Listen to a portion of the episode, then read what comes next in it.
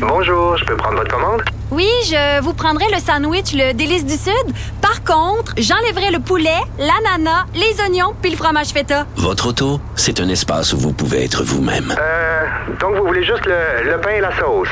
Oui, monsieur. Elle mérite d'être bien protégée. Et vous méritez d'être bien accompagné. Trouvez la protection la mieux adaptée à votre auto avec Desjardins Assurance et obtenez une soumission en quelques clics sur desjardins.com. Cube Radio. Attention, cette émission est laissée à la discrétion de l'auditeur. Les propos et les opinions tenues lors des deux prochaines heures peuvent choquer. Oreilles sensibles s'abstenir.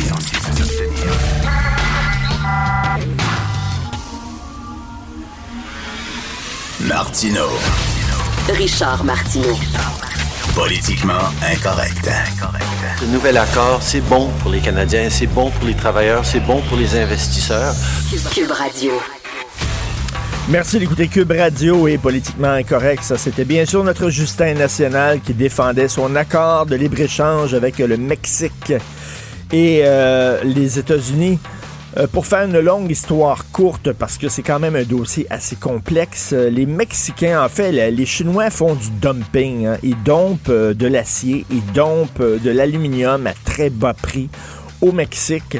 Et les Mexicains achetaient beaucoup d'acier et d'aluminium chinois pas cher. Et là, on signe l'accord de libre-échange et là, on dit au Mexique, écoutez, là, là, on va vous obliger à acheter 70% de votre acier que vous allez acheter. Vous allez l'acheter d'entreprises nord-américaines, ici. C'est fini d'acheter l'acier de la Chine qui font du dumping puis tout ça. C'est pas correct. Vous allez acheter 70% de votre acier en Amérique du Nord. Et la même chose pour l'aluminium. 70% de votre aluminium. Là, les Mexicains disent wow, wow. OK, on est prêt à acheter 70% de notre acier ici, c'est correct, en Amérique du Nord. Mais nous autres, au Mexique, on fait pas d'aluminium.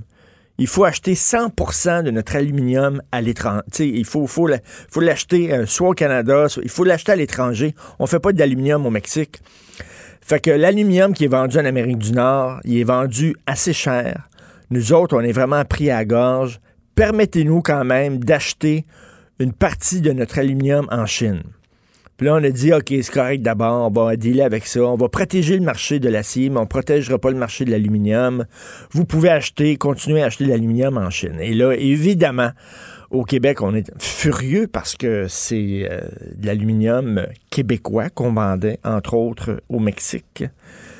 Alors voilà, euh, les, gens, les gens de l'industrie de l'aluminium pensaient euh, pouvoir percer le marché mexicain, qu'on les protégerait. On les a pas protégés alors qu'on a protégé l'acier, deux poids, deux mesures. Bref, la chicane est pognée.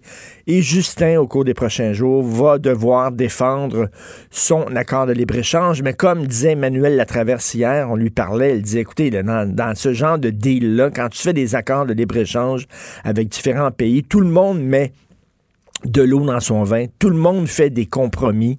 Euh, tu n'as pas 100% de ce que tu veux. C'est certain que tout le monde doit se serrer la ceinture. Et là, un des compromis qui était fait avec le Mexique, c'est l'aluminium. Qu'est-ce que vous voulez? C'est ça qui est ça. Euh, ça veut pas dire que les gens euh, au Québec perdent. C'est qu'ils pensaient gagner. Ils pensaient gagner une partie du marché mexicain. Et finalement, ils l'ont pas. Donc, comme dit Justin Trudeau et sa gang, vous avez rien perdu.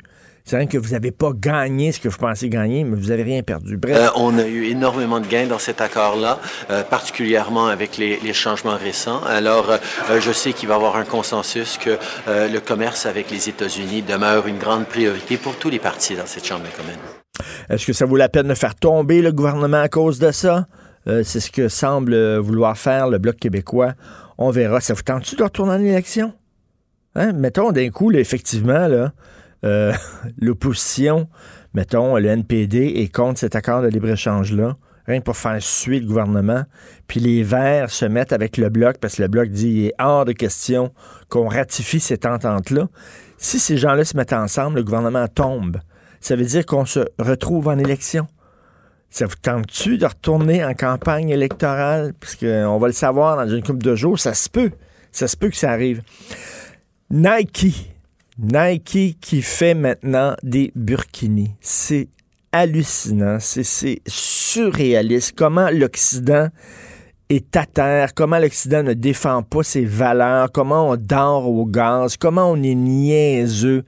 J'aimerais que le représentant de Nike, que les dirigeants de Nike aient voir les femmes en Iran, dans les prisons iraniennes, dans les prisons en Arabie saoudite, des femmes qui sont en prison parce qu'elles ne veulent pas porter de voile, parce qu'elles ne veulent pas porter de burkini, parce qu'elles veulent euh, se promener cheveux au vent, montrer leur corps, prendre du soleil, et qu'on leur dit, ben non, c'est cool. Regardez, nous, en Occident, on trouve ça le fun. On parle des vêtements, des voiles. pourquoi vous en portez pas? Là, c'est un cadeau qu'on fait à leurs geôliers. Les geôliers de ces femmes-là vont pouvoir dire, mais pourquoi tu portes pas le voile? Regarde, en Occident, même Nike, là, qui est l'entreprise la plus cool de la planète, même eux autres, ils font des burkinis. Pourquoi? Dieu que c'est niaiseux, c'est tellement imbécile.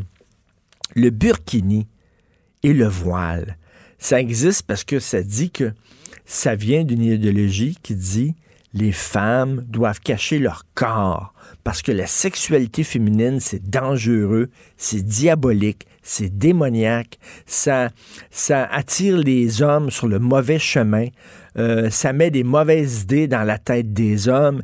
Si ces femmes-là se font violer, c'est leur faute. Elles n'avaient pas porté de voile, elles n'avaient pas couvert leur corps lorsqu'elles allaient à la piscine publique. C'est ça que ça dit, ces vêtements-là.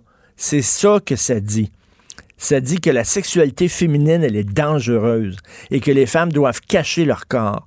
Et là, Nike, qui fait des burkinis, puis qui tente de vendre ça en disant c'est une bonne nouvelle, c'est tripant, c'est cool. C'est honteux, Christy. Comment on peut donner soudainement l'aval à une idéologie comme ça qui est sexiste? Pendant ce temps-là, on dit, là, à la ville de Montréal, le, gars de l'opposition à la ville de Montréal, il dit euh, la, la, mairesse va avoir le beurre, l'argent du beurre et le sourire de la fermière. Puis on dit ça, c'est sexiste. Ça n'a pas de bon sens. Non, c'est une expression drôle. C'est rigolo. C'est pas ça le sexisme. Vous voulez savoir c'est quoi le sexisme? C'est une religion qui dit aux femmes de cacher leur corps puis de cacher leurs cheveux. Puis c'est une entreprise qui fait des burkinis puis des voiles. Est-ce que vous voyez les féministes euh, manifester aujourd'hui contre Nike? Non. Ils manifestent pourquoi? Parce que quelqu'un a fait une joke sur le sourire de la fermière. Voulez-vous rire de moi? L'Occident est complètement capoté on est là en train de dire, là, il faut dire autrice au lieu d'auteur. Hein, puis là, c'est ça notre gros combat, là. La langue inclusive. Pendant ce temps-là, il y a des entreprises qui font des belles publicités avec des femmes voilées, des femmes qui portent le burkini, puis c'est le fun. Ah, c'est tu dis le mot entreprise. C'est ben une entreprise. Y a-tu un marché? Monde d'argent. Y a un marché. Oui, y a un marché. Peu importe, là. C'est-tu un bon message, un mauvais, ou qu'est-ce qu'on veut ben, véhiculer comme toi, c'est un pays, qui est un pays qui obligeait les Noirs à porter, je sais pas, là, des, des, des, menottes, des chaînes, je sais pas, euh, qui, obligeait les, Juifs à porter une étoile jaune. Hey, il a marché. Il y en a combien? On, va fabriquer des étoiles jaunes, c'est super cool, c'est le fun. Moi, acheter ça. Portez votre étoile, c'est beau, c'est le fun. On a fait toutes sortes de couleurs, des vertes, des rouges, des jaunes, toutes des violettes, c'est super cool. Tu sais que Nike, en plus, c'est une des bonnes idées géniales, intelligentes du marketing dans ben l'histoire. Le, fameux dessin qui est fait par un enfant de 5 ans, je pense. C'est ça? Et puis c'est la virgule, C'est le meilleur slogan. Oui, just do it. Just, do, it. Ben oui, fait que là, ils se mettent à faire ça. Tout le monde va les croire. Tout le monde va dire, ah ben oui. Ben Mets ta burkini. Just do it. Regarde, là. Ah, c'est facile de même. Ah, ça n'a pas de bon sens. C'est quoi les, ce qu'ils vont faire, euh, des vêtements pour le Coca-Cola? En disant, hey, vous faites partie du Coca-Cola? Vous êtes tanné de porter votre vieille tunique blanche. Ça, nous faisons des tuniques maintenant du Klan, mauve, jaune, dans différentes tailles, extra large, small, mini. C'est tellement honteux. Mais pendant ce temps-là, on s'énerve parce que quelqu'un a dit, les yeux, le, beurre, l'argent du beurre. Et le vrai bout, c'est le. Et le, sourire de la fermière, alors que c'est le cul de la fermière qu'on devrait dire. Mais on peut pas dire ça, ce mot-là. Non, non, ça, c'est sexiste. Ça, c'est sexiste. On s'en va tout de suite à la pause. Vous écoutez Politiquement Incorrect. Bonjour, je peux prendre votre commande? Oui, je vous prendrai le sandwich, le délice du Sud. Par contre, j'enlèverai le poulet, l'ananas, les oignons puis le fromage feta. Votre auto, c'est un espace où vous pouvez être vous-même. Euh, donc vous voulez juste le, le pain et la sauce?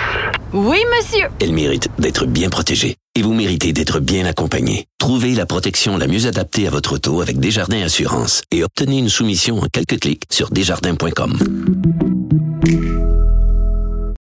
Politiquement incorrect. Martino, il aurait pu être humoriste. Mais comme l'actualité n'est pas toujours drôle, il a préféré animer Politiquement Incorrect. Cube Radio. Nous allons parler d'argent et d'économie avec Pierre Couture, journaliste à la section argent au Journal de Montréal et Journal de Québec. Salut Pierre. Salut Richard. Écoute, une demande de recours collectif concernant euh, Hydro-Québec. En fait, c'est une demande de recours collectif contre Hydro-Québec, puis c'est trop perçu. On sait que Hydro-Québec est allé chercher 1,2 milliard de dollars de trop perçus dans nos poches. Donc, une demande de recours collectif. Les gens veulent avoir leur argent. Oui, c'est ce, ce, recours, cette demande de recours collectif-là avait été déposée en 2017. Euh, quand la CAC euh, euh, était dans l'opposition et disait que c'était inconcevable que ces recours collectifs, a fait que ces trop perçus là ne soient pas redonnés. Il y a eu une grosse cabale. La CAC a eu ben des signatures, il y a eu des pétitions. Et là, la CAC arrive au pouvoir et finalement, on nous dit que les trop perçus ne seront pas redonnés entièrement. Et tu vois, ce recours collectif-là, hier, il y a un juge de la Cour supérieure qui a dit Ouais, ça a bien de l'allure. On peut aller de l'avant dans la mesure que j'accepte euh, la demande et après ça, ben les avocats auront à faire euh, leur euh, leur démonstration que c'est viable d'aller chercher 1,2 milliard. Ça concerne les années 2008 à 2013 et c'est 1,2 milliard de trop perçus. Et là, ça va être intéressant de voir et ça va être long, hein, parce que là, Hydro-Québec va aller en appel. Euh, ils ont 30 jours pour en appeler de la décision. Là, ça va continuer devant les tribunaux. Hier, j'ai parlé avec euh, les avocats de Granby, là, Archer Avocat. Euh, Benoît Galipo, l'avocat qui est au dossier, il me disait, écoutez, M. Couture, ça va être long. Ça risque pas de déboucher avant plusieurs années, mais la bonne nouvelle, c'est que la demande est acceptée, donc c'est dans la machine, comme on dit. Alors, ça pourrait euh, pourrait euh, résulter à un retour là, vraiment intéressant pour les, euh, les abonnés d'Hydro, les, clients d'Hydro. Parce qu'on comprend pas ça. Là. Ils sont venus chercher de l'argent dans trop dans notre poche. Comment ça se fait qu'on peut pas avoir cet argent-là? Puis là, lorsqu'ils étaient dans l'opposition, la CAQ disait on va vous on, va, on va vous redonner le milliard que vous avez payé en trop. Et là, finalement. 1,5 milliard. 1,5 milliard. Ouais, de 2008 à 2018, là, c'est 1,5 milliard. Mais là, le recours couvre de 2008 à 2013, c'est 1,2 milliard. 1,2. Donc, il disait, on va vous retourner 1,5 milliard dans vos poches, la CAQ. Puis là, maintenant, ils disent, non, non, ça va être 500 millions. Là, tout le monde leur tombe sa tomate, bien sûr, en disant qu'ils ont, euh, ils ont euh, changé, euh, changé leurs promesses, qu'ils ne respectent pas leurs promesses. Puis en plus, avec la loi 34 qui a été votée sous le baillon, ça a l'air qu'on va acheter notre hydroélectricité plus cher que ce qu'on payait au cours des, années précédentes. C'est pas drôle. Oui, ben là, l'histoire du projet de loi 34 là-dedans, c'est pour régler un peu l'histoire des trop perçus. Parce qu'en plus des trop perçus, il y avait des, comptes d'écart euh, qui, étaient à la régie qui devaient être remis aux clients d'Hydro. Si on y ont été pigés là-dedans. Donc ça, ça s'ajoutait aux trop perçus. Et le gel, alors en fait, le projet de loi 34, c'est le gel euh, pour 2020 et après ça à l'inflation. Mais là, s'il y a une récession dans deux ans ou l'an prochain, puis que l'économie tourne à 0.2, 0.3, ben les tarifs, ça va être 0.2, 0.3, on s'entend là. Ben oui. Euh, c'est un peu, euh, tu sais, la CAQ là-dessus joue un peu avec Hydro, joue un peu à roulette russe, là, parce que l'économie tourne depuis quoi, 10, 12 ans, là, depuis 2008, là, qu'il n'y a pas eu de récession. Si on a une récession l'an prochain, l'inflation sera pas très élevée, actuellement à 2% Et la cible de la CAQ là-dessus, même le gouvernement le dit, si c'est 2, 2, 2, 2 pendant quatre ans, on va être heureux. Mais ça pourrait être 1, ça pourrait être 0.5, ça hmm. pourrait être 3.5 aussi, là. Alors, ça va être à suivre. Mais les dernières décisions de la régie, effectivement, c'est sous, euh, c'est sous l'inflation. Alors, euh, mais la régie sera plus là non plus pour contrôler Hydro. Hydro va faire ce qu'il veut, là. Euh, Hydro se présentait avec un taux de rendement reconnu. Et c'est ben ça un peu les trop perçus, hein. Le taux, euh, la régie donnait, mettons, tu peux faire 9% de rendement. Hydro-Québec Distribution, si tu fais plus d'argent que ça, ben, tu as des trop perçus, tu as des écarts de rendement qui appelaient. Et là, ben, c'était ça, des trop perçus-là. C'est qu'Hydro-Québec a mieux fait. Et on nous dit, et dans l'argumentaire déposé pour le recours collectif, c'est que Hydro-Québec sous-estimait ses revenus année après année pour dégager plus d'argent. Alors, ah euh, non, c'est, je, très mais comme tu dis, ça va prendre plusieurs années ah avant que ça soit ah réglé. Écoute, la SQDC, les analystes projetaient là, euh, des, ils disaient là, que euh, les ventes la première année, ce serait au Canada. C'est au Canada, ça équivaudrait, équivaudrait à 4,4 milliards, 4 milliards 400 millions. Or là, les ventes, c'est 908 millions. On est loin du 4 milliards. Là. c'est à peu près 20-22% Alors, euh, les analystes se sont gourés. Les producteurs de cannabis avaient commencé à produire beaucoup de cannabis. On a manqué au début, mais après ça, on s'est mis en marche. Et les acheteurs sont pas là. Le marché noir est encore très dominant. Euh, écoutez, pour la SQDC, on parle de revenus annuels 173 millions pour la première année là, et des, un profit net d'1,5 million. Écoute, c'est quand même pas beaucoup, là. Hein? C'est pas beaucoup, là. Alors qu'on croyait qu'on ferait. Puis en plus, là, euh, ça a l'air qu'on fume pas tant de potes que ça au Québec. Moi, j'étais convaincu qu'au Québec, on était les poteux au pays. Et ça a l'air que c'est une des provinces qui consomme le moins de potes. Ben, en tout cas, légalement. Moi, je pense qu'ils s'en consomment beaucoup illégalement. C'est très mais légalement, de toute évidence, il y a peut-être un problème pour rentrer dans les magasins de, la SQDC. Euh, la SQDC, quand même, au dernier trimestre, le dernier trimestre, là, euh, juillet ou septembre, ben, ils ont quoi? Ils ont fait euh, 5 millions de profits quand même, net. Alors, ça s'améliore, mais sur l'année, la première, les premiers mois ont été difficiles, ils ont perdu beaucoup d'argent. Et là, ils se reprennent. Ils pensent faire 20 millions de profits la prochaine année. Alors, on ouvre des magasins aussi, mais euh, on s'aperçoit que le Klondike euh, du pot légal, ben, c'est pas ça qui se passe. pas, non, non. Écoute, il y a un virus qui fait peur pour les producteurs euh, de porc. Oui, virus, hier, il y avait à Québec, il y a un gros congrès de l'industrie porcine. Euh, écoute, les, producteurs de porc, il y, a un, virus de porc qui a ravagé beaucoup dans euh, en Chine, notamment. Euh, c'est un, virus qui pourrait débarquer au Canada. Et là, écoute, ça serait comme catastrophique. 70% de la production de, de, de, de porc au Québec, c'est l'exportation. Et là, les, les, gens, écoute, hier parlaient de 40 à 50. Si ce virus-là débarque en masse, là, ça pourrait décimer de 40 à 50% de la production de porc au Québec. Alors là, tout le monde il y, a, il y a des écolos qui vont être contents, par exemple. Ben, t'as vu, là, euh, autre chose aussi, ça rentre dans les porcheries comme ça rentrait euh, euh, au Walmart, là. Ben oui, des manifestants écologiques qui sont rentrés dans une porcherie, sauf que là, ils peuvent mettre justement en danger ben ces animaux-là parce qu'ils autres peuvent ben, transporter des virus avec eux l'industrie du porc est vraiment nerveuse puis dit écoutez là on rentre pas de même euh, chez nous si jamais le virus rentre ça va être une catastrophe de l'industrie on partout ce que ce virus-là est rentré là c'est 40 à 50% de la production et rappelez-vous la Chine avait fermé ses frontières au port canadien, notamment en représailles avec euh, l'affaire UAE. Ben oui. Et à cause de ce virus-là qui est rentré en Chine, les, les, Chinois ont décidé de rouvrir leurs frontières pour avoir du porc. Et le porc canadien est maintenant en vente en Chine.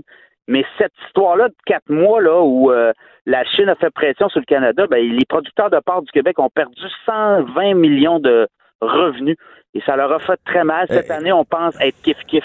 Et tu imagines, si effectivement il y a un virus qui décime leur production, ça va être catastrophique pour ces gens-là. Là. Euh, quoi quand même si les écolos vont applaudir, je m'excuse, mais c'est une très mauvaise nouvelle pour eux.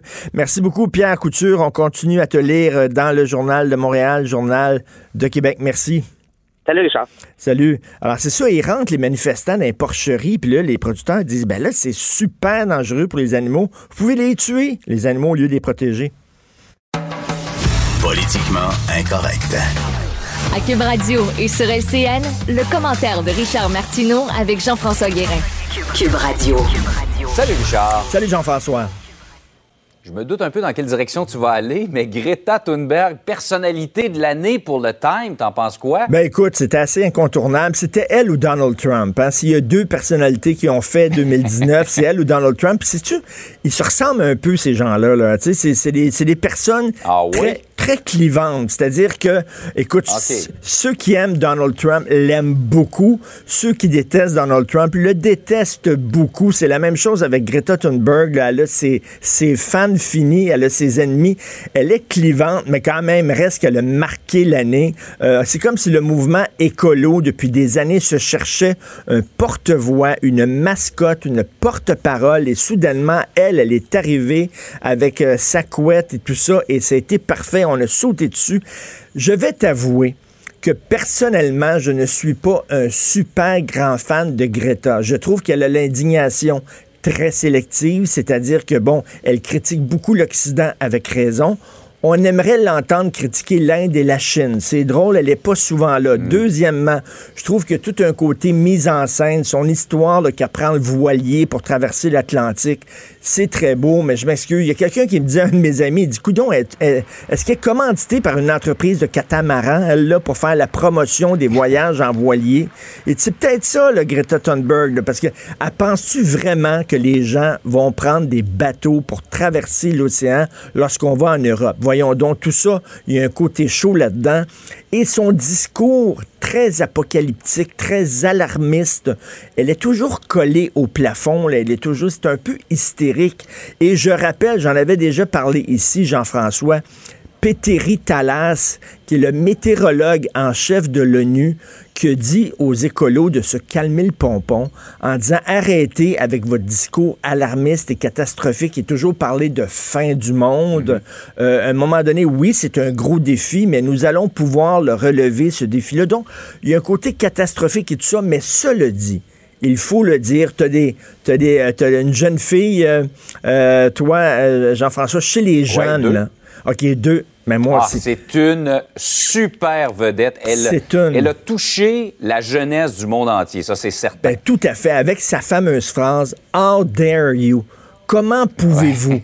Comment pouvez-vous dormir alors que la maison est en feu? Comment pouvez-vous sabrer le champagne alors que le Titanic est en train de couler? C'est ce qu'elle dit. Il y a un cri de colère des jeunes qui disent réveillez-vous, regardez l'état de la planète que vous allez nous laisser. Et vraiment, elle a parlé, c'est le porte-voix. C'est comme un genre de cri primal. Ça manque de subtilité, ça manque de finesse, mm. mais c'est peut-être le cri qu'on devait entendre aussi. Et pour les jeunes, c'est vraiment, c'est une personne qui était extrêmement importante cette année. Euh, elle représente quelque chose, un mouvement, ben en tout cas, qui est en train de se passer un peu partout dans le monde. Par ailleurs, chez nous, euh, on apprend que dans tous les problèmes du groupe Capital Média, le Québec avait avancé 10 millions de dollars mais ils n'ont rien fait pour s'assurer euh, de limiter le salaire de Martin Cochon. Ça, c'est vraiment hallucinant quand même. Le, bonhomme, là, Martin Cochon, qui était à la tête d'une entreprise, un canard boiteux, euh, qui, euh, qui vraiment avait de la difficulté, et lui se donnait un salaire de un demi-million de dollars par année, et il avait l'outrecuidance quand même, et ça, c'est du front tout le tour de la tête, de quémander de l'aide au gouvernement. Le gouvernement lui a donné 10 millions. Moi, si je vais la banque. Et j'ai une entreprise et je dis j'ai besoin de l'aide de la banque, la banque, la première chose comme elle va me dire, c'est Hey, vous vous donnez 500 000 de salaire par année aide-toi mhm. et le ciel t'aidera. Peux-tu quand même là, te serrer la ceinture là, un peu, puis on est prêt à t'aider, mais quand même, là, montre que tu es sérieux dans tes affaires, puis que ça me fait penser, Jean-François, la crise économique de 2008, lorsqu'il y a eu le fameux bail-out, c'est-à-dire que Obama a décidé de donner des gonzillions de dollars à des banques qui mhm. étaient sur le point de la faillite. Et il y avait un homme qui s'appelait Neil Barofsky, Neil Barofsky, c'est lui qui contrôlait l'utilisation des fonds publics accordés aux banques américaines. Puis Neil Barofsky a dit à Obama, vous allez donner plein, plein, plein d'argent aux banques, mais OK, il faut qu'il y ait une condition en bas du contrat. Il faut que vous empêchiez les dirigeants des banques de piger dans le pot pour s'en mettre plein les poches. Et Obama a ben refusé de, de d'inclure cette condition-là dans le contrat. Résultat, les dirigeants des banques, lorsqu'ils ont reçu l'aide gouvernementale, ont pigé là-dedans des millions de dollars qui se sont donnés en boni dans leur poche à eux autres. C'est épouvantable. On aurait dû faire ça, Martin Cochon. On est prêt à vous aider, M. Cochon. Mm. Mais là, faites un effort, puis arrêtez de vous donner des salaires faramineux. On l'a pas fait.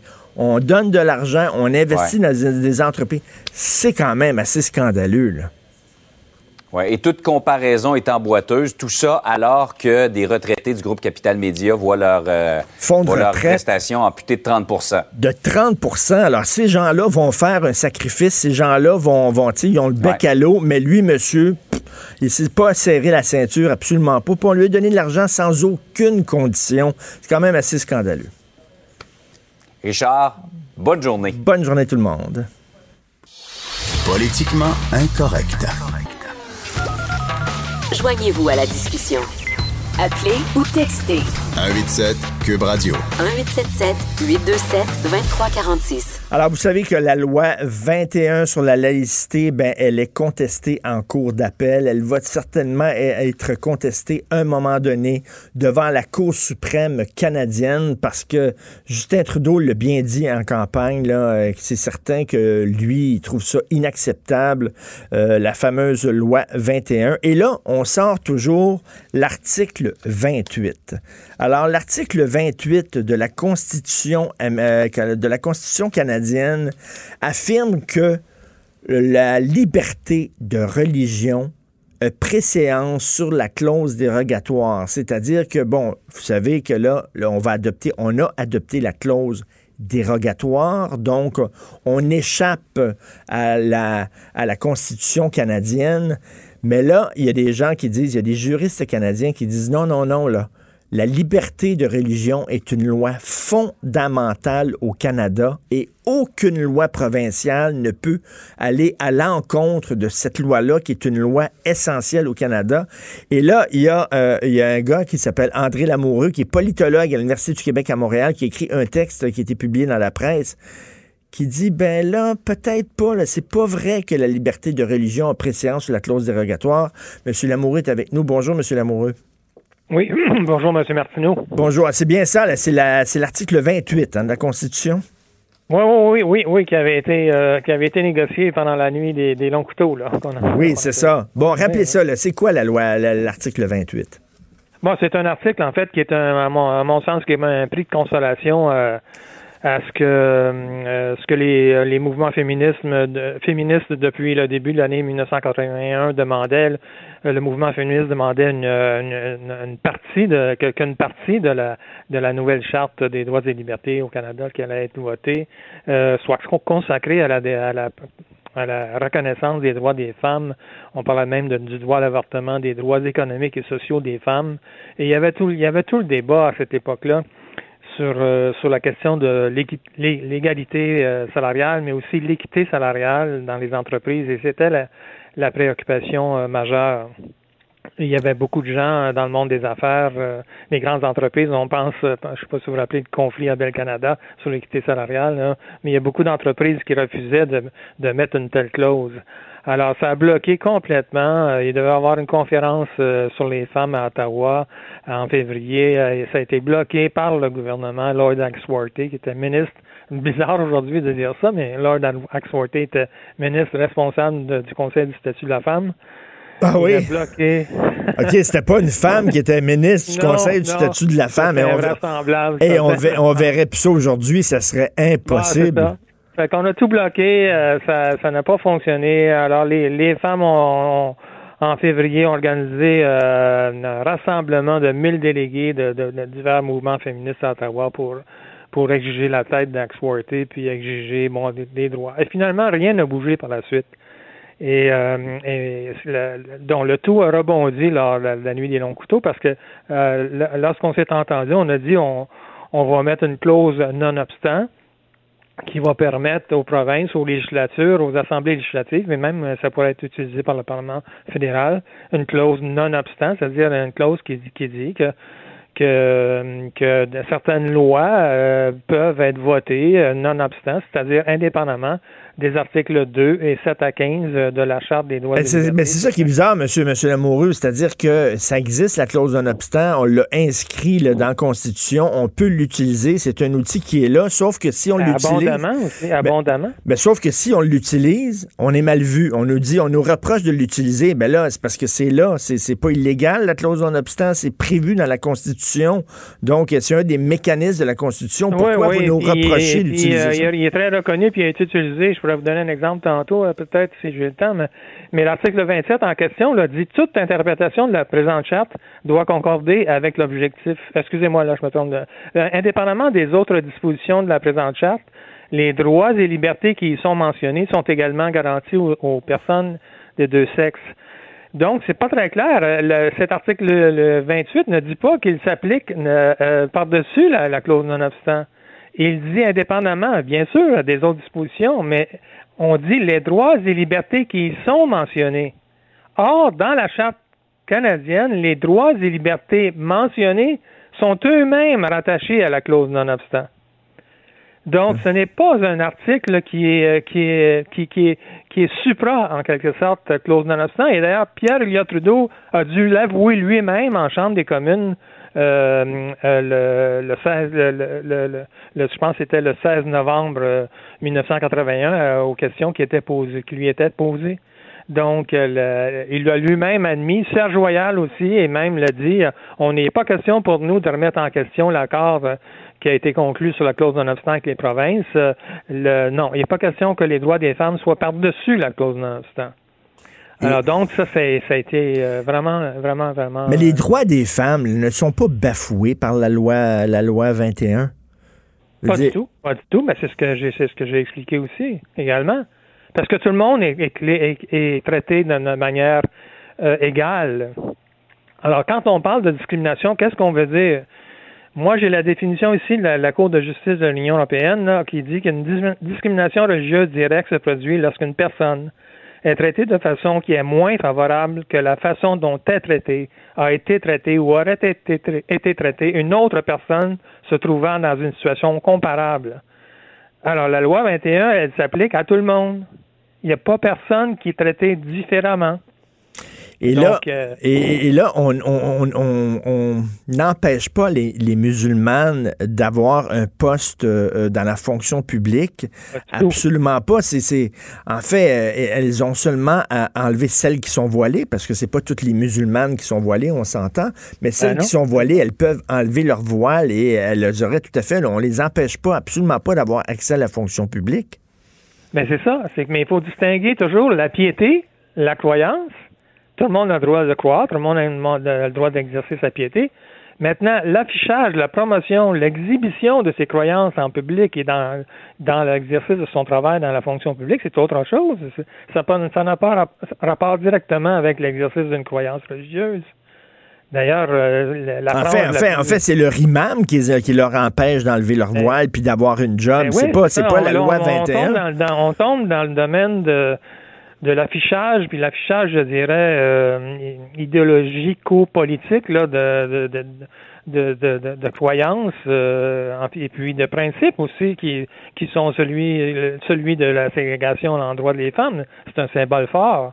Et tous les mouvements euh, euh, je, pourrais dire, euh, intégristes, rigoristes, salafistes, fréristes, les frères musulmans ou euh, wahhabites à travers le monde. Pour, pour, pour eux, pour tous ces mouvements-là, le voile est un étendard, c'est une marque de commerce. Ben oui. Et c'est pour ça que dès que dès que les islamistes prennent possession d'un pays ou d'un village, d'une région, la première chose qu'ils font, c'est d'obliger toutes les femmes à se voiler. Euh, c'est comme s'ils plantaient un drapeau sur la tête de ces femmes-là en disant regardez, nous sommes ici.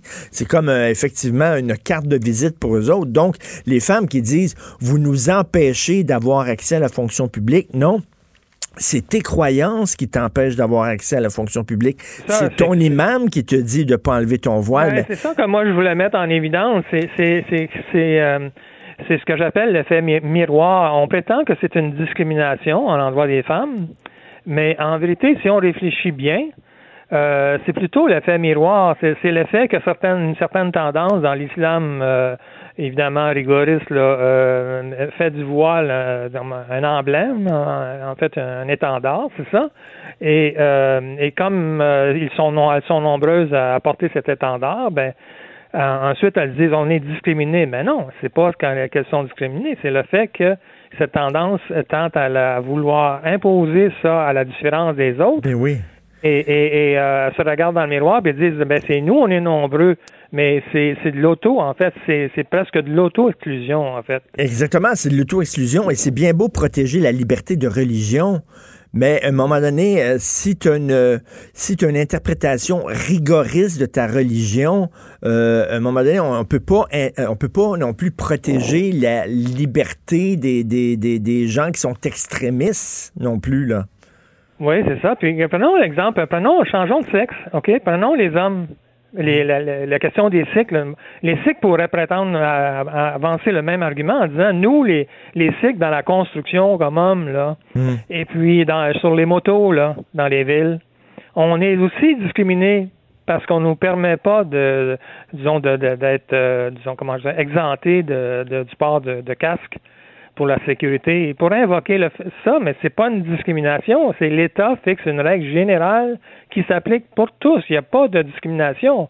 Mais des groupes intégristes sikh pourraient dire Ah, on est discriminé, et d'ailleurs ils le disent, et qu'on est discriminé par rapport à ça. Il n'y a pas de discrimination, c'est une règle générale qui s'applique à tout le monde. Bien, qui s'applique à tout le monde, même euh, aux catholiques, mettons, euh, rigoristes, ben qui voudraient avoir un gros crucifix. quand on dit ça vise, euh, ça vise exclusivement les femmes musulmanes, c'est complètement faux.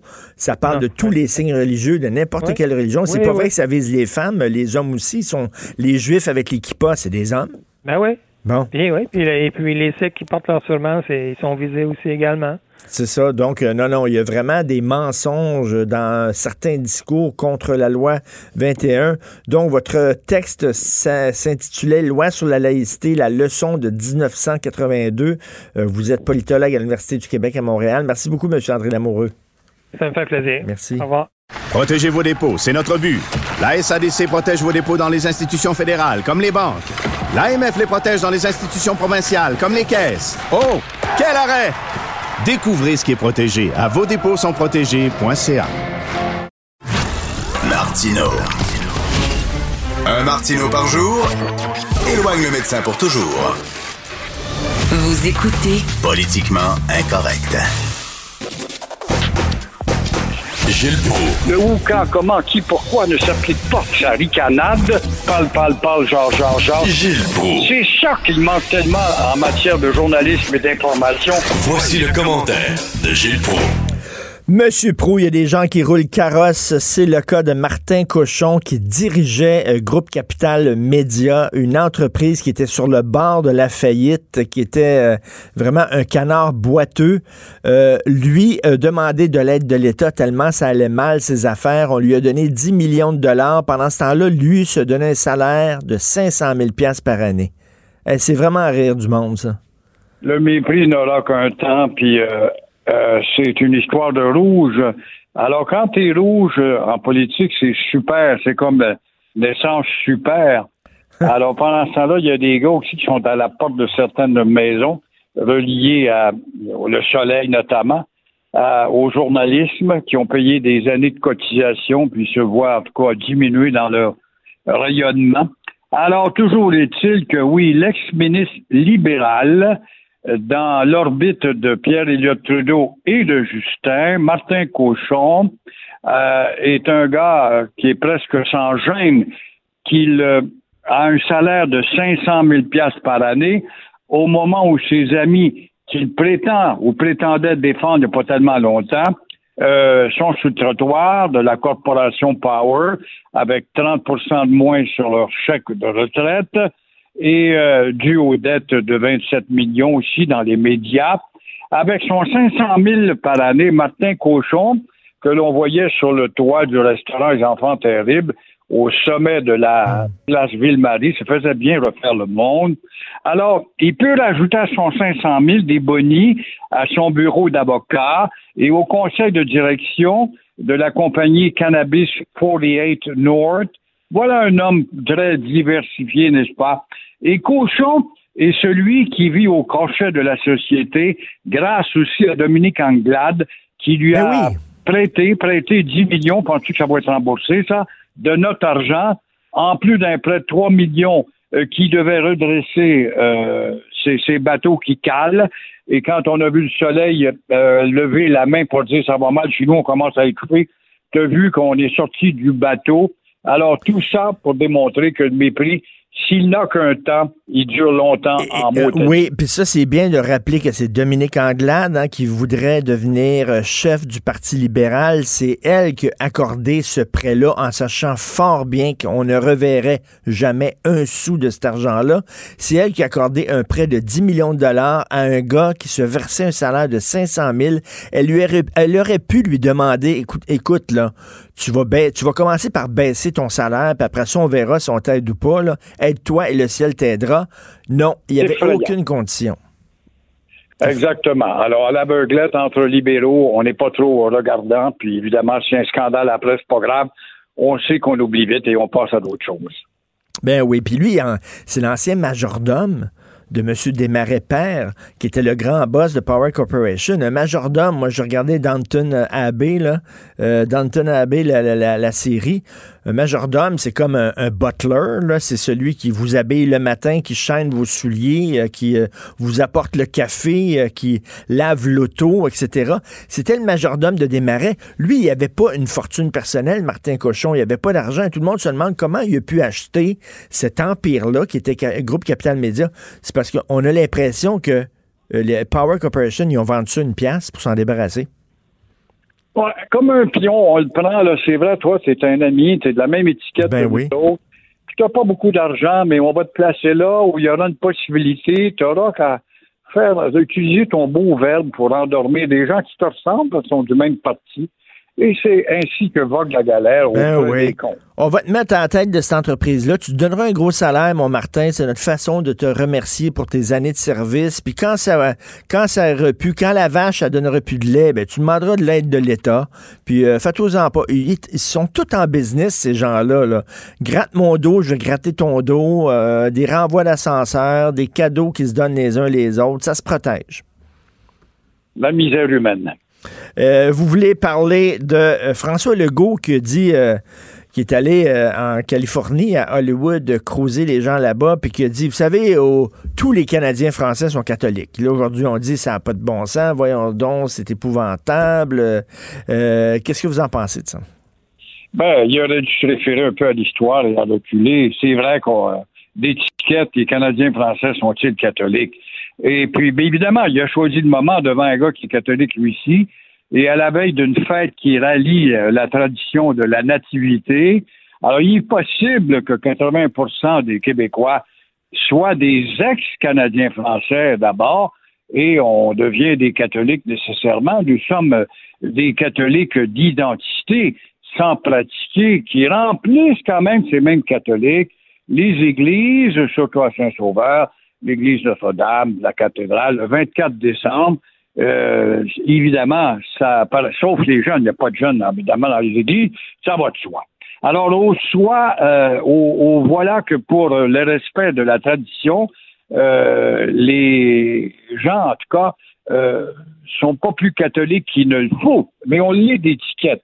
C'est comme le 24 juin, mon cher Richard, on est à 80% québécois et le lendemain, on marche la queue entre les deux jambes et on recommence à baisser la tête devant le conquérant. Ça prend pas de temps du centre-ville. Alors, comme tu vois, euh, les Irlandais, on peut dire, oui, eux, des torches sont catholiques pour des raisons historiques très fondes. Saint Thomas, Saint Thomas More, notamment, euh, le fondateur de la communauté des Jésuites, puis l'école qui s'est met là-dedans. Les, les Polonais sont des catholiques par des traditions culturelle et historique. Les Maltais sont catholiques, des pays qui très catholiques à 90% mais tout ça est relié encore une fois à une éducation et un enseignement de l'histoire que nous n'avons pas. Mais c'est vrai que le Québec a changé, puis maintenant, bon, il y a des gens qui sont bouddhistes, athées, musulmans. Bon, ça a changé, ça s'est diversifié, mais reste que on peut dire là Peut-être qu'il était maladroit, François Legault, mais euh, au, Québec, on est de culture catholique en général. Nos traditions sont, sont catholiques. Moi, je suis athée, je crois pas, mais je le dis toujours, je suis de culture catholique, judéo-chrétienne. C'est ma culture, même si, même si je crois pas. C'est peut-être maladroit, mais en même temps, il n'y a pas tort en disant que les racines du Québec sont des racines catholiques. C'est vrai, c'est sûr. Puis quand on, se promène, on voit des églises, on voit l'apport de la communauté. Il ne faut pas oublier que le pays était fondé par des missionnaires bien avant l'arrivée des civils. Les récollets, euh, pardon, les, euh, les, récollets, ça a été les grands, les grands propriétaires. Les sulpiciens étaient ici avant l'arrivée de Maisonneuve. Et ils vont défricher, puis ils vont justement en Huronie, à, Sault-Sainte-Marie. On voit l'apport de l'Église qui est très important historiquement et culturellement. Ça s'est imprégné en nous et on n'a pas droit, on n'a pas d'affaire à restituer ça, là. C'est pas une honte, ça fait partie d'une trame importante dans, dans notre histoire. Bon, maintenant, on pratique pas, puis on est indifférent, puis on se questionne, puis on est athéiste euh, ou agnostique. C'est tout à fait normal, euh, cette histoire de Jésus qui est très belle, mais qui scientifiquement n'est pas prouvée. Par contre, historiquement, il est prouvé que le Christ a été euh, le premier grand réformateur, le premier féministe de la Terre. Il est à la source de la charte des droits. Il n'y en a pas beaucoup qui savent ça. Hein? Si ben... rentrer dans l'histoire, c'était fini. Et euh, vous voulez parler du Brexit, l'Angleterre, ça brette, ça brette. on ne sait pas s'il va y avoir un vote aujourd'hui là-dessus sur le Brexit?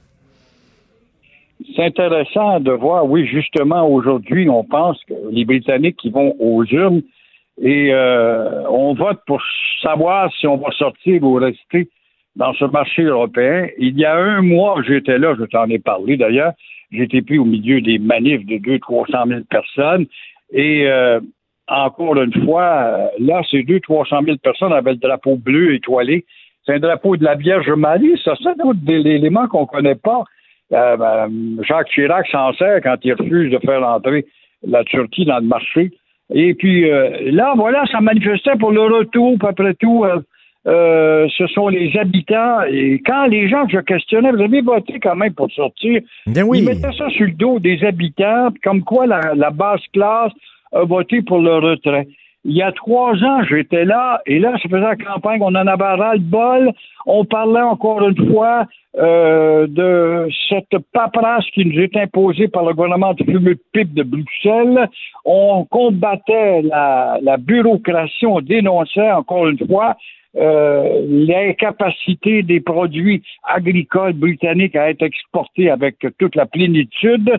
Alors là, c'est vraiment la bataille entre les libéraux les libres penseurs et ceux qui sont plus ben, conservateurs. Et tout à fait. Les gens, les, les, les, gens qui ont les pieds sur terre, ils sont tannés que des, que des, que des diplomates qui sont à, à Bruxelles, super loin de l'Angleterre, qui ont jamais mis ou qui mettent jamais les pieds en Angleterre, qui sont là dans leur bureau climatisé, dans leur bulle, qui prennent des décisions qui ont un impact sur les gens de tous les jours. Les gens veulent rapatrier leur, leur pouvoir en disant l'Angleterre, on va se diriger nous-mêmes, on laissera une partie de notre autonomie dans les mains de diplomates complètement déconnectés de, de ce qu'on est, de ce qu'on veut. C'est normal, je pense. C'est-tu drôle que ça ressemble euh, passablement à un certain problème que nous avons aussi avec une bureaucratie? Euh, l'autre bord d'une rivière des Outaouais, où nous envoyons des milliards d'impôts et puis on n'a pas un droit de regard sur toutes les retombées de cette dépense d'impôts et en même temps une distinction culturelle, parfois méprisante. Ça semble drôlement parce que Montréal est devenu évidemment la mecque de ces penseurs de fumée de pipe que nous avons dans le Canada. Et le reste de la province, là, on commence à passer. Il y a des maudits de libéraux à Montréal, les demi-assimilés, qui voient les gens qui ont appuyé la CAQ, c'est-à-dire de Repentigny jusqu'à Gaspé, comme des épais, puis des gens de de vieilles traditions. Mais vous avez raison. En Angleterre, c'est la même affaire. Ceux qui sont pour le Brexit les, sont considérés comme des épais, des habitants, des niaiseux, alors que non, c'est pas vrai. Je trouve ça très méprisant, ce regard-là. Ça va être intéressant de voir le résultat. Ils ont un premier ministre très dynamique, par contre, qui, lui, est pour le maintien du retrait. Euh, va-t-il réussir à persuader? C'est les conservateurs contre les, les libres penseurs, profiteurs du ben système. Mais de toute façon, ils ont voté à un moment donné. Ils ont voté pour sortir. Ben, c'est tous les gens qui veulent un autre référendum. Voyons donc, on fait pas des référendums à répétition jusqu'à temps qu'on vote du bon bord. Ils ont voté, ils ont eu le, choix. Nous autres, on a eu deux référendums. On a accepté euh, les résultats des deux référendums. On fera pas des référendums à répétition aux deux ans. Voyons. C'est bien plus méprisant que ça. En plus, on a accepté, on sait qu'on s'est fait voler, et on a eu le culot de nous envoyer des avions la veille pour nous dire qu'on nous aimait. Ben oui. Voter non. Puis le lendemain, on a vu un Stéphane Dion venir changer le règlement de la patinoire au cas où vous n'en faites rien d'autre. Ça, ça s'appelle pas du mépris. C'est vraiment ne pas suivre et ne pas lire la politique pour ne pas savoir ça. En tout cas, ça va être, ça va être assez, ça va être assez euh, euh, étonnant. J'ai très hâte de voir le résultat justement du vote d'aujourd'hui concernant le Brexit. Merci beaucoup, Gilles. Passez un bon week-end. Merci. À lundi. Au revoir. Au revoir. À, lundi. C'était Gilles Proux.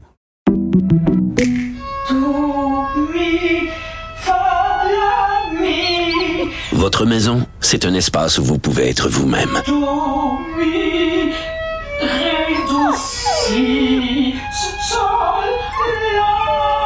Elle mérite d'être bien protégé et vous méritez d'être bien accompagné. Trouvez la protection la mieux adaptée à votre maison avec Desjardins Assurance et obtenez une soumission en quelques clics sur desjardins.com.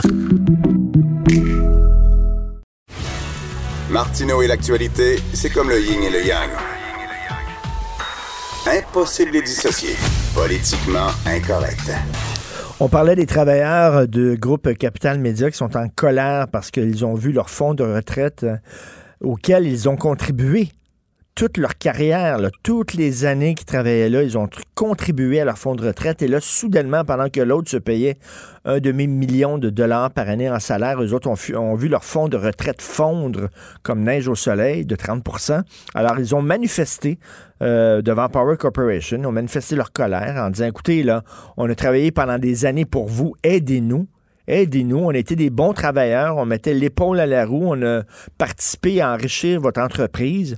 Maintenant, euh, on a besoin d'aide. Vous nous avez abandonné totalement en nous vendant un dollar à Martin Cochon, aidez-nous. Donc, ils ont manifesté devant Power Corporation et Power Corporation, ils ont enlevé la poignée de porte.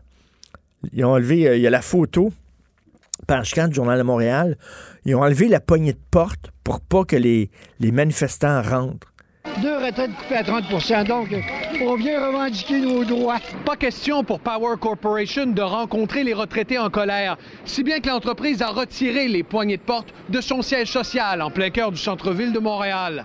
L'image est forte. Hein? Ils ont enlevé. Euh, une petite toune pour ça, toi. Hein? Ah, ben là, écoute, hein, on s'est préparé, là. T'as une petite toune pour ça? Pipi, pipi, pipi, parlait. Il y avait, il y avait beaucoup, il y avait beaucoup de choses à dire ça faisait longtemps qu'il était pas venu. Et puis. Ça, il, a, il a fait une tourne sa poignée de porte. Comment il s'appelait déjà, lui? Normand. Normand Lamour. J'aurais adoré faire une rencontre entre David Lynch et Normand Lamour. La vlog. Grand succès? La poignée, la poignée, la poignée. Non, mais. Les autres, ils, ont enlevé les poignées. Ben, c'est-tu, c'est-tu un gros fuck you en disant on veut rien, on va enlever les poignées de porte. Ils vont manifester puis on va enlever les poignées de porte. Ça, c'est comme, t'es en auto, là, il fait chaud, là, la, la, la, fenêtre de ton auto baissée, puis là, tu vois un squeegee qui arrive. OK, qui arrive, qui s'approche de ton auto. Là, tu montes la fenêtre. non, oh. tu pars les wipers. Tu montes la fenêtre tout de suite, là. Tu pars les wipers dans sa face. Tu veux pas, tu veux pas qu'il arrive, là. Non, mais pas tu, parler. Tu, tu, mets ton lave-glace c'est vraiment, c'est vraiment un sacré fuck you de la part de Power Corporation. Incroyable. OK, il faut revenir sur le drame. On va en parler euh, tantôt avec euh, le psychologue Gilles Vachon. Il faut revenir sur ce drame épouvantable de Pointe-aux-Trembles. Puis là, je vois des gens qui sont allés porter des toutous, puis des jouets, puis tout ça devant la maison. Euh, je comprends, on a tous énormément de peine. Deux enfants de 2 4 ans qui ont rien fait, qui voulaient rien que s'amuser dans la vie, puis tout ça, qui ont été tués par, par leur père. Mais c'est trop tard. Malheureusement, ils sont partis et ce gars-là avait des problèmes de maladie mentale. Et là, il, constituait un danger pour ses proches. Il constituait un danger pour sa femme. Il constituait un danger pour ses enfants. Il avait battu sa femme. Euh, il y avait eu une ordonnance. Il n'avait pas le droit de s'approcher de sa femme euh, euh, d'une certaine distance. ça, c'est ces ordonnances-là. Là, tu n'as pas le droit de t'approcher de ta femme, mettons, de 100 mètres ou de 1000 mètres. Le gars, il est complètement craqué. Il s'en foutu de cette ordonnance-là, l'ordonnance de la Cour. Puis là, ces gens-là, ils sont pas surveillés par la police 24 heures sur 24, 7 jours par semaine. On peut pas. On peut pas faire surveiller tous ces gens-là qui font l'objet d'une ordonnance pour savoir s'ils respectent l'ordonnance ou pas. On n'a pas les forces policières pour ça, pour mettre des gens 24 heures sur 24 sous surveillance. Fait que lui, la loi lui dit la justice lui dit tu n'as pas le droit de t'approcher de sa femme, mais ils sont, cinglés, ces gens-là. Ils sont, animés par la colère. Penses-tu qu'il dit Oh, je n'ai pas le droit de m'approcher de ma femme parce que j'ai eu une ordonnance judiciaire? Il s'en fout totalement.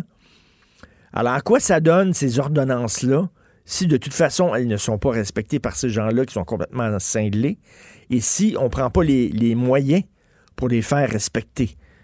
Ça donne strictement rien. Et ça pose une autre question. Les gens qui ont des problèmes mentaux et qui peuvent constituer un danger pour leurs proches ou pour eux-mêmes, c'est extrêmement difficile dans le système actuel de les faire interner. Parce que avant, rappelez-vous l'époque de Nelligan, quand tu voulais te débarrasser de quelqu'un qui était gênant dans ta famille, tu disais que cette, personne-là était folle, les hommes en blanc débarquaient, prenaient la personne et la foutaient à l'asile. C'était trop facile de faire interner des gens.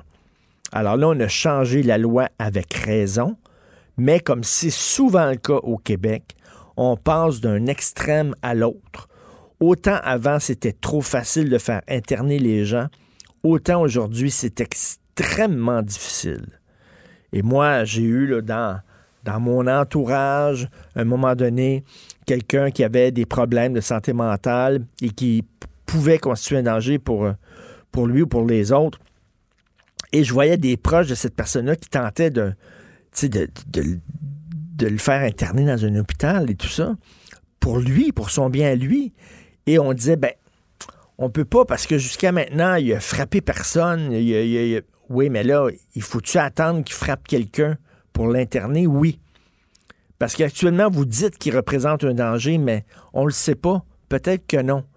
Oui, mais c'est-à-dire, moi, je veux le faire interner tout de suite avant qu'il frappe quelqu'un ou qu'il se suicide. On peut pas. La loi est comme ça, on peut pas. Il faut vraiment. Donc, il faut qu'il pense à l'action pour là que soudainement vous allumiez en disant Hey, là, regardez ce gars constitué dans. Oui, c'est comme ça. La loi est faite de même. Fait que la loi nous oblige quasiment à passer à l'action après que l'irréparable soit commis. Je comprends, là, qu'on veut empêcher les extrêmes d'avant, mais à un moment donné, là, ce serait bien aussi de dire que cette personne-là été violente, cette personne-là fait des menaces, cette personne-là n'est pas bien dans sa tête. Pour le protéger ou pour protéger les gens autour de lui, faut l'interner, faut le soigner. Non, impossible. Faut qu'il passe à l'acte, faut qu'il frappe quelqu'un, faut qu'il menace quelqu'un avec un couteau puis une arme, puis là, effectivement, là, on va pouvoir débarquer. La loi est quand même assez mal faite. On est passé d'une extrême à l'autre. Vous écoutez politiquement incorrect. Isabelle est en train de vider sa maison qu'elle a vendue grâce à l'accompagnement de l'équipe de Duproprio. Elle quitte avec la fierté d'avoir vendu son espace elle-même. Duproprio, on se dédie à l'espace le plus important de votre vie. Un message d'Espace Proprio, une initiative de Desjardins. Martino, le seul qui peut tourner à droite sur la rouge à Montréal. Politiquement incorrect. Mais c'est politiquement correct de l'écouter. Alors, vous savez que le Canada et la Chine sont à couteau tiré suite à l'arrestation d'une dirigeante de Huawei, le géant chinois en télécommunications.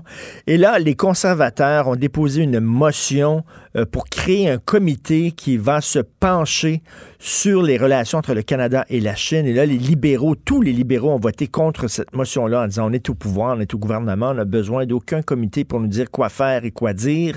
On va s'organiser tout seul, merci beaucoup, bonsoir. Sauf que les libéraux sont en minorité, alors l'opposition s'est ralliée pour cette euh, motion-là qui a été adoptée. Donc, il va avoir un comité spécial qui va être créé euh, pour se pencher sur les relations entre les Canada et la Chine. On en parle avec Loïc Tassé, chroniqueur, blogueur au Journal de Montréal, Journal de Québec. Bonjour, Loïc. Bonjour, Richard. Bonjour. Qu'est-ce que ben, qu'est-ce que tu en penses de ce comité-là?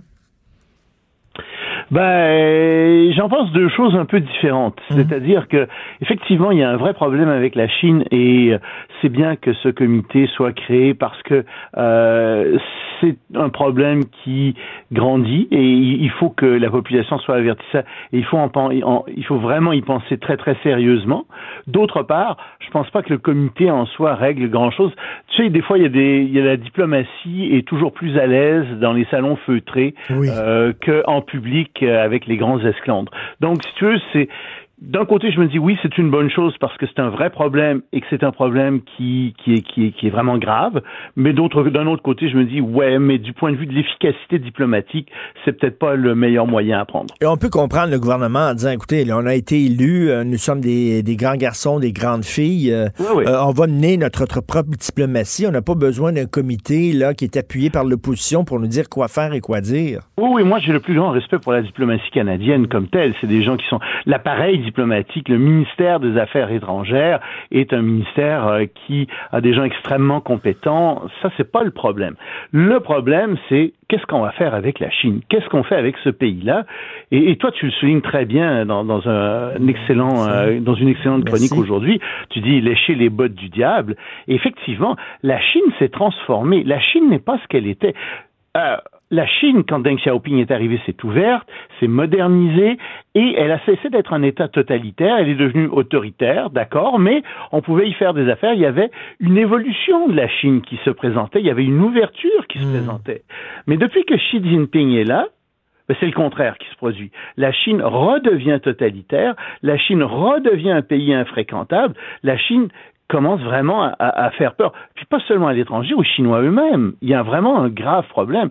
Et je lisais pas plus tard qu'hier euh, des informations sur les des, des, entreprises qui quittent la Chine. Euh, ah oui.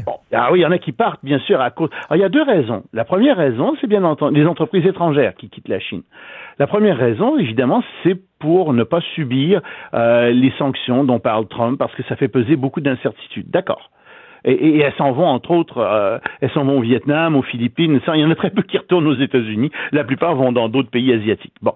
Mais la deuxième raison pour laquelle les entreprises sortent, c'est parce qu'elles ont très peur du climat politique et elles ont très peur de se faire dire quoi faire par le gouvernement par, pas le gouvernement chinois, par le Parti communiste chinois qui rentre dans les entreprises avec euh, ses gros sabots et puis qui commence à, dicter quoi faire. Ce qu'il faisait déjà, mais encore plus qu'avant. Et donc les entreprises euh, se sentent extrêmement mal à l'aise euh, là-dedans et commencent à sortir. Et c'est ça qui fait d'ailleurs mal à l'économie chinoise. Mmh. C'est le fait que c'est pas les sanctions, c'est que le gouvernement chinois, le gouvernement de Xi Jinping, est un gouvernement qui est de plus en plus totalitaire, qui est de plus en plus contrôlant, ce qui fait que les fonctionnaires osent plus prendre d'initiatives, les gens dans les entreprises ont peur de prendre des initiatives aussi, ils ont mmh. littéralement peur de se retrouver en prison, et donc il y a une espèce de froid qui est jeté sur l'économie chinoise qui commence à sous-performer. Ça va prendre du temps, hein. ils sont encore à 6%, puis ça va pas descendre du jour au lendemain. Mais sur le long terme, ça va faire exactement comme l'Union soviétique s'il continue comme ça, c'est-à-dire que tu vas avoir un pays où euh, il n'y aura plus aucune initiative qui sera prise et parce que les gens auront peur, vont être terrorisés hmm. tout simplement. Et là, on regarde la façon dont les Chinois bon, traitent les, traitent les, les, ah. citoyens de Hong Kong. On, on, regarde la façon dont ils traitent les musulmans. On parle de 500 camps, 500 camps euh, de, de rééducation. T'en veux une bonne là-dessus? Oui. Cet été, au mois de juin, les ambassadeurs de 31 pays musulmans, si j'ai bonne mémoire, ont signé une lettre au comité des droits de l'homme de l'ONU. Et sais-tu ce que cette lettre disait? Quoi? Que la Chine respectait parfaitement les droits de l'homme. Mais voilà. que ça te ferait rigoler. Ils sont sourds et aveugles. Ben, c'est parce qu'ils font du commerce avec la Chine. Et ça revient au Canada. C'est ça le fond du problème. C'est que on pense qu'on fait de l'argent avec la Chine, on pense qu'on va faire de l'argent avec la Chine, ce qui n'est pas vrai parce qu'on en perd beaucoup. La Chine nous vend quatre fois plus de choses que nous, on lui en vend, donc il y a un problème. Et en fait, euh, la Chine vole des technologies de plus en plus, fait de l'espionnage industriel à grande échelle et s'ingère dans les processus démocratiques de plus en plus. Donc on a vraiment affaire à un État euh, qui a changé de nature, qui est devenu encore plus totalitaire, plus interventionniste. Et puis là, on se dit, oui, mais c'est un mauvais partenaire en plus. On n'a qu'à regarder ce qui se passe avec Huawei. On n'a qu'à voir toutes les sanctions que la Chine a prises contre le Canada et pour se dire mais ces gens sont pas sérieux là, ce sont pas des partenaires fiables. En tout cas, ce ne sont mm. plus des partenaires fiables depuis que Xi Jinping est là. Et c'est ça le fond du problème. Il y a beaucoup d'entreprises ici qui s'imaginent qu'elles vont faire des pactoles, qu'elles vont faire des fortunes en allant en Chine. Non. Euh, à long terme, ça pose un grave problème, même à moyen terme. Et euh, là, il est temps de se, demander ce qu'on a à faire avec la Chine. Moi, je pense qu'il faut réduire nos relations au minimum euh, et euh, dire aux Chinois non, non, non vous êtes, vous entrez dans une ère totalitaire comme ça. Vous répondez en mais, Mais, mais le, le, il y a des gens qui disent on ne peut pas on ne peut pas fermer les portes d'un marché d'un milliard trois cents millions de personnes. Un milliard ça serait, millions. Ça serait suicidaire. Il y a des gens qui. Non, non d'abord c'est un milliard quatre cents millions. Ensuite c'est pas un milliard quatre cents millions de personnes qui sont euh, qui ont de l'argent. C'est 600 millions. Tu me diras c'est beaucoup là, 600 millions. Oui oui, c'est 600 millions de personnes qui ont un niveau de vie à peu près similaire au monde. Mais la Chine a décidé d'ici 2025 d'être à 80% complètement autosuffisante.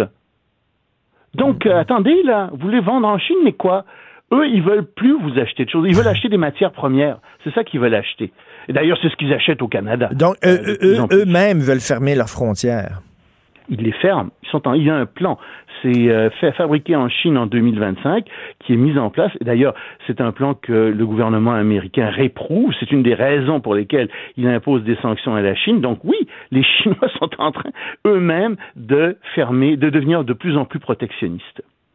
Et donc, on fait quoi? On, cesse de faire des affaires avec eux? On dit, on leur tourne le dos? Euh, il y a des gens qui disent, il faut, il faut continuer il faut continuer le dialogue avec eux, puis leur dire que, bon, euh, ils ont tout intérêt à respecter les droits de la personne.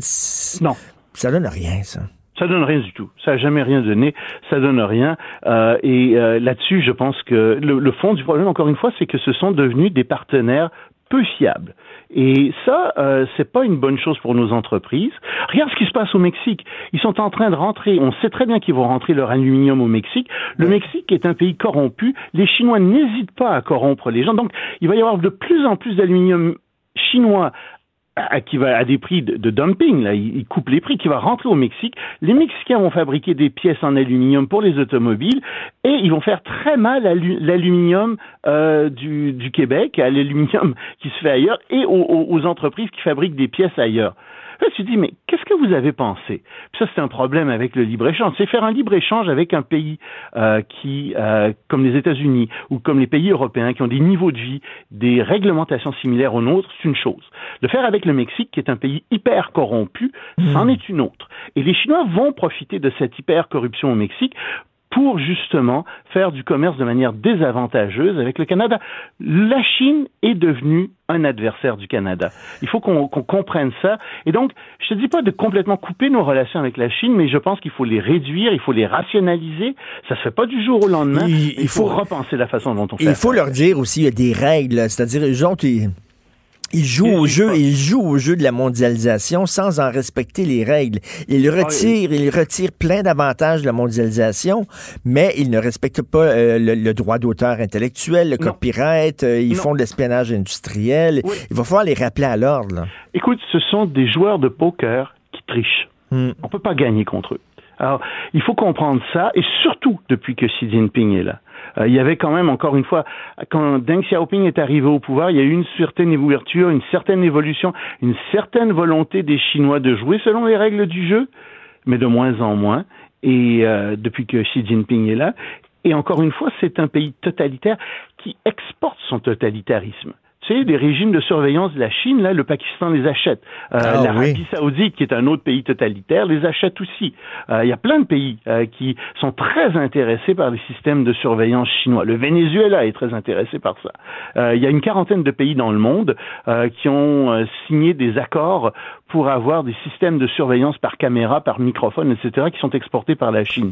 Donc, nous avons toutes les raisons de... Tu sais, dans les années, dans les années 60, il y avait la peur de la Chine, de la marée jaune qu'on disait, là. Euh, on voyait les Chinois partout et tout ça, mais on, a, on a des raisons aujourd'hui de craindre la Chine comme puissance. C'est pas la Chine en tant que telle. Hmm. moi, j'aime bien la Chine, j'aime bien la culture chinoise, les Chinois, etc. C'est le gouvernement de Xi Jinping, c'est le c'est le dictateur Xi Jinping qui est au pouvoir. Appelons un chat un chat. C'est un dictateur qui est au pouvoir. C'est un dictateur qui instaure un régime totalitaire. C'est le gouvernement de Xi Jinping qui pose problème, pas la Chine. Et euh, là-dessus, il faut qu'on, faut, bien dire les choses. Et malheureusement, ben on ne peut pas faire autrement que dire, ben oui, effectivement, il y a un danger. Et Huawei, bien entendu, est une entreprise qui pose problème parce que c'est une entreprise qui fait de l'espionnage à grande échelle et qui est contrôlée par le Parti communiste chinois, pas directement. Mais euh, la plupart, il y a les, gens qui sont les, gens qui sont importants, les postes clés dans Huawei sont des postes qui sont détenus par des gens qui sont membres du Parti communiste chinois. Et donc, à ce titre, c'est le Parti communiste chinois qui euh, indirectement dirige Huawei. Donc, euh, effectivement, c'est assez, assez inquiétant lorsqu'on voit ça. il faut que l'Occident aussi défende ses valeurs, euh, qu'on se tienne debout devant ces gens-là, qu'on cesse de leur lécher les bottes. Et euh, je, je, je, veux vraiment dire aux gens, là, si vous voulez mieux comprendre justement les relations internationales, Loïc le vulgarise fort bien dans ses textes. Il écrit dans le Journal de Montréal, le Journal de Québec. Vous pouvez lire ses chroniques et ses blogs. Loïc Tassé. Merci beaucoup, Loïc. Merci. Ça me fait toujours plaisir de parler. Allez, Merci toujours intéressant de te parler. Merci. L'art est dans la manière. Non, c'est pas de la comédie. C'est politiquement incorrect avec Martineau.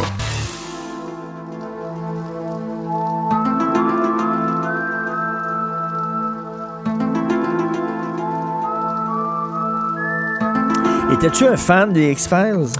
Je suis comme. Alexandre Moranville-Wallet. J'étais un peu jeune pour X-Files quand même, je dois t'avouer, là. Tu sais, j'en ai réécouté après ça, là. Ah, toi, déjà, déjà, c'était comme tes, la génération de tes ben, parents, quasiment. Ben, Pas nécessairement, mais je pense que j'étais un peu, un peu jeune quand, quand X-Files passait. Ça me faisait un peu peur quand même à la télé. Alors, Alexandre Moraville, Wallet qui vient nous parler de théorie du complot. Alors là, je pense que c'est une des plus vieilles théories du complot, mais en tout cas, dont, moi, je me souviens quand j'étais jeune, puis on entendait parler de ça, le triangle des Bermudes. Ben oui, le fameux triangle des Bermudes, hein, Richard? Cette zone un peu abstraite, là, euh, oui, je te vois dessiner des triangles en plus pendant qu'on se parle. Une zone abstraite un tout petit peu, hein, qui est formée entre l'archipel des Bermudes, bien évidemment, Miami et San Juan à Porto Rico. Euh, cette espèce de triangle de zone qui est jamais vraiment bien délimité. Euh, les experts, et je vais mettre des gros guillemets euh, invisibles autour de experts, disent que ce serait une zone qui varie entre 500 000 et 1,5 million de kilomètres carrés, cette zone-là. Une zone titanesque, colossale, dans l'océan Atlantique, dans laquelle il se passerait toutes sortes de choses. Mais justement, les théories du complot, là, souvent prennent racine dans, des faits vérifiés après ça, c'est un peu n'importe quoi, mais est-ce que est-ce que c'est vrai qu'il y a eu effectivement plusieurs disparitions de bateaux, des naufrages et tout ça dans cette, région-là? Il y a eu des naufrages, puis il y en a eu surtout là, des disparitions qui sont considérées comme étant des plus mystérieuses. Hein. Dans les premières dont on va se souvenir, mais qui est passé un peu inaperçu, en 1918, il y a un navire, un charbonnier de l'US Navy, le USS Cyclops, qui disparaît sans message radio, sans laisser de traces. On ne retrouve pas d'épave. Ils n'ont jamais lancé d'SOS. Et, et, le navire a, euh, a, justement disparu. Bon, à l'époque, on se pose des questions. On il trop loin. Ouais, il a sûrement sombré, bris ben mécanique, erreur humaine. Bref, il n'y a rien d'expliqué pour tout ça. Ça disparaît. Bon. Il y a toutes sortes de disparitions en mer, comme il y en a un peu partout. Hein. Rappelons-nous quand même, Richard, que le fleuve Saint-Laurent, ici, a des milliers d'épaves dedans. Ah c'est partout. Ouais, c'est un, cimetière d'épaves, le, fleuve Saint-Laurent. On, oublie trop souvent. Mais il y en a des bateaux qui ont coulé dans l'histoire. Il y en a beaucoup. Mais ce qui est allume le mythe, qui l'attise à l'origine.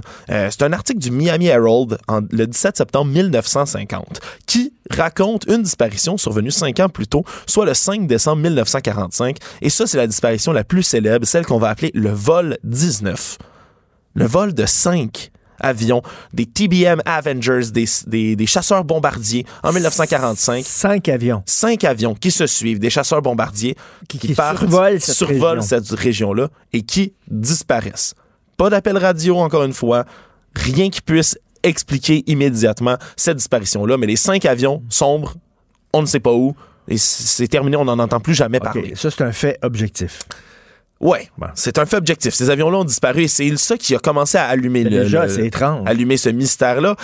C'est étrange, mais peut-être pas tant que ça. Quand on commence à se pencher sur cette histoire-là, ben le, pilote instructeur qui menait cette espèce de vol, si on veut, de formation, de reconnaissance-là, euh, le monsieur le lieutenant Charles Taylor, qui, lui, est parti avec un compas mal réglé, est arrivé en retard ce matin-là, tout est bourriffé, on sait pas s'il avait viré une brosse la vieille ou quoi que ce soit. Mais il est parti, c'est lui qui guidait les autres avions. Et de ce qu'on peut comprendre, il se serait seulement perdu avec un compas défectueux, ils auraient manqué d'essence, ils auraient améri et auraient péri dans une tempête. Bravo champion. Ben oui, mais c'est aussi simple que ça. Et la plupart des disparitions comme ça s'expliquent par oui non toutes sortes de phénomènes, mais évidemment, Richard. Il y, a d'autres explications, euh, je vais les appeler euh, expérimentales, peut-être? Oui, c'est ça, oui, exactement. Les, Qu'est-ce qu'ils disent, les complotistes? Ah, les aliens? Les extraterrestres, Richard, ils sont dans le triangle des Bermudes, ils enlèvent pas, ça des gens. pas à faire avec, euh, voyons, le, le, le, le territoire là, qui, a, qui, a disparu. L'Atlantide, Richard, j'y arrivais immédiatement. Bien, évidemment, ici, on aura l'occasion d'y revenir, mais la fameuse cité perdue, engloutie de l'Atlantide, qui euh, serait directement dans le triangle des Bermudes, dans son plein centre, et ils auraient des cristaux magiques qui dérégleraient les instruments des bateaux et des avions, Richard. Hein? C'est une bonne théorie. Il y a des distorsions spatio-temporelles. Il y aurait des perturbations chimiques dans l'eau, des bulles de gaz qui remonteraient des profondeurs de l'océan. Bref, il y a eu beaucoup de théories pour expliquer ce genre de, de disparition-là, parce qu'il y en a eu, il y en a eu beaucoup.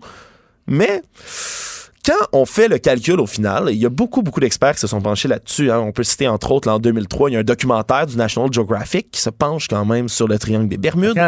Vont... C'est pas rien, là. c'est National Geographic. Exactement. Donc, c'est rendu une, thé une, théorie du complot tellement populaire, incontournable, que incontournable. même le National Geographic se sent l'obligation d'en parler. Comme on en avait parlé, par exemple, pour le, le monstre du Loch Ness ou oui. pour ce qui est du Sasquatch. Les grandes chaînes finissent par s'y intéresser parce que les, les, auditeurs sont captivés tout de même par ce genre de trucs-là. Le National Geographic en 2003 se penche là-dessus, font toutes sortes d'observations. Et bon, de quoi il tient compte à ce moment-là? Si on prend la superficie du triangle des Bermudes, si on prend l'importance du trafic maritime dans cette zone-là, il y a des navires qui traversent dans ce coin-là tous les jours. C'est affluent, c'est au large de Miami. Il, y a des gens, il y a des bateaux tout le temps, partout dans cet endroit-là. Si on compte le fait qu'il y a des activités tectoniques quand même dans la région et que c'est un des endroits où il y a les plus grandes, les plus grosses tempêtes qu'on peut trouver sur la planète vont se trouver dans cette, ben dans oui, cette zone-là. Tous les ouragans partent par là, Richard. Alors, quand on fait le calcul, ben, le nombre de disparitions sur euh, 1,5 million de kilomètres carrés, ben, c'est pas plus élevé que n'importe où sur ça la planète. rentre dans la moyenne. Ça rentre absolument dans la moyenne. Il n'y a rien qui dépasse l'entendement. Et tout, c'est des histoires comme celle, par exemple, le vol 19, qui vont alimenter ce genre de, de théorie-là, si on veut. Hein. Et le vol 714 pour Sydney? Oh, non, vol 7... Ça, il y a des aliens impliqués dans le vol 714 pour Sydney, rappelons-nous. C'est vrai. À la fin de l'album de Tintin, bien sûr. Il y a des aliens. Laszlo Carreda, c'est ses amis.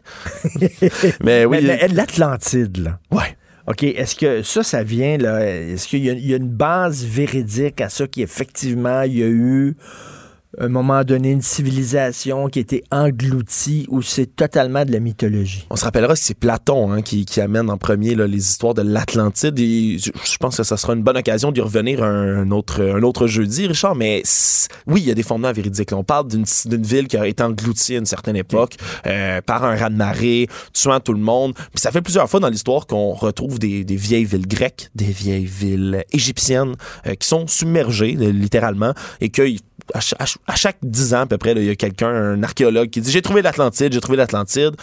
On n'est jamais certain, mais quoi qu'il en soit, le, le, le mythe, mythe de l'Atlantide serait que cette cité-là serait mais, toujours euh, vivante sous les mers. Là.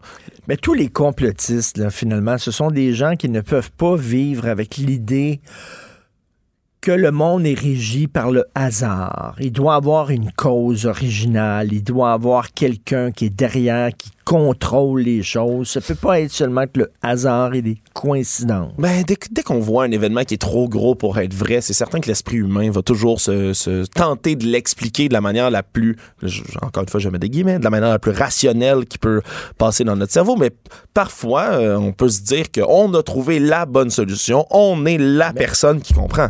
Mais je pense que notre cerveau, là, il est fait de telle façon à ce qu'il recherche toujours du sens. Toujours. Quand tu regardes des nuages, tu es, es, couché dans l'herbe l'été, tu regardes des nuages, automatiquement, tu vois des formes, tu vois des, des, des, têtes de cheval, tu vois des grenouilles, tu vois. Notre cerveau est fait comme ça pour euh, mettre des points ensemble et donner du sens à quelque chose. C'est d'ailleurs tout ce qui est derrière la théorie de Rorschach. D'ailleurs, tu sais, les taches d'encre. Oui. Ce test qu'on fait faire aux ah, gens, oui. c'est comme les nuages. C'est que voyez-vous? Ça, ça, décrit un peu la psyché humaine, ce que tu, toi tu vas voir, ce que tu vas penser, ce que tu vas interpréter. Et... Sur des taches d'encre sur une feuille blanche, tout le monde ça, va voir quelque chose de différent. C'est très intéressant. C'est pour ça qu'on a créé Dieu aussi, parce que c'est impossible, face à, à l'univers qui est infini, voyons donc, il y, a, y y, certainement une causalité, là. il y a un début puis une fin. Là. Puis on a toujours besoin de cette quête de sens-là, puis je peux comprendre, mais lorsqu'on rentre évidemment dans tout ce qui est théorie du complot, Là, c'est le sens qui, qui déborde, hein, parce que dans, pour tout ce qui est du triangle des Bermudes, là, il y, a un palma, y a un palmarès encore euh, qui est sorti. Euh, un peu, je cherche ma date exactement. En 2013, c'est le World Wide Fund for Nature qui a euh, catégorisé une liste des endroits les plus dangereux pour la navigation sur la planète. Le triangle des Bermudes n'est pas du tout là-dedans, même pas proche. Non, euh, si on prend par exemple en 1975, il y a un cabinet d'assurance Lloyd's à Londres, le cabinet prestigieux, qui jugeait que l'assurance augmentait pas si tu traversais tout le temps le triangle des Bermudes. eux, ils comptent pas ça. les compagnies, même en 2006, il y avait un autre palmarès qui disait ben, les compagnies d'assurance jugent pas utile. Et pourtant, les compagnies Et les compagnies d'assurance. Les autres, il y a de l'argent à faire. Il y a de l'argent à faire. Ils se seraient penchés immédiatement sur ce qui est de ce triangle-là. Oui, c'est dangereux. On a entendu dire qu'il y avait des aliens. tous les facteurs puis tout ça. Absolument, absolument. C'est pas plus dangereux qu'un autre endroit de la planète. Mais de quand même, si on se tient au fait, euh, il y a eu toutes sortes de scans avec des sonores qui ont rappelé qu'il y a des plateaux, euh, qu'il y a des plateaux rocheux euh, et des récifs quand même à toutes sortes d'endroits euh, proches de Porto Rico entre autres où même par temps calme, un navire pourrait éventrer sa coque, surtout des plus anciens navires, et sombrer. Euh, il y a des vagues scélérates aussi, qui est un phénomène... Scélérate? Une vague scélérate. Euh, un marin pourrait le décrire beaucoup mieux que moi, mais de ce que j'ai de ce que j'ai vu, une, ce qu'on appelle le phénomène d'une vague scélérate, c'est une très grande vague, 8 mètres de hauteur environ, qui peut se former comme ça, d'un seul coup, même par marquant. Une vague vlimeuse. Ah, ouais, ouais. Une, une, une, une vlimeuse. Une chipie, une vague chipie un peu, qui vient de chercher sur le côté, puis qui peut faire couler un navire à tout bout de champ. Alors, est-ce que c'est les cristaux de l'Atlantide ou le fait que c'est un endroit où il y a plusieurs tempêtes qui fait couler tous ces navires et tous ces avions, Richard? À toi de juger. Moi, c'est la loi. Écoute, là, si, si un assureur dit qu'il n'y a pas de danger, elle est là. Moi, je crois l'assureur. Merci beaucoup. Merci à toi, Richard. Alexandre Moranville-Wallet. Salut Jonathan. Est-ce que tu C'était bon ça pareil hein? Est-ce que tu existes Jonathan ou tu es un, une théorie du complot? Je je suis un être de lumière. C'est vrai, alors tu oh, Certains de mes détracteurs disent que je suis pas une lumière, mais au contraire. Et sur quoi tu vas faire la lumière, justement, aujourd'hui? Hum, écoute, plein, plein de choses. Plein, plein de choses. Euh, si on veut parler d'invités, là, euh, Pierre-Hugues Beauvenu, le sénateur, va être avec nous euh, vers 10h15. sais, hier, on se posait la question suite au, au drame, la tragédie de Pointe-aux-Trembles. On se disait, tu sais, Caroline, à part, on parle de la sensibilisation, puis d'encadrer notamment les hommes. Qu'est-ce qu'on peut faire de plus? Ben, sénateur Boisvenu, lui, a des idées bien arrêtées sur la question. Là. Hmm. Je sais pas si tu as vu la publication Facebook qu'il a fait. Non, du tout. Du tout. Lui, il dit même que dans le cadre de l'étude d'un projet de loi au Sénat au printemps dernier, il avait apporté un amendement pour qu'on soit plus sévère au niveau de la justice avec les personnes qui euh, démontrent certains signes avant-coureurs, certains, certaines inquiétudes. Il parle même de bracelet électronique. Là. Oui, oui, oui.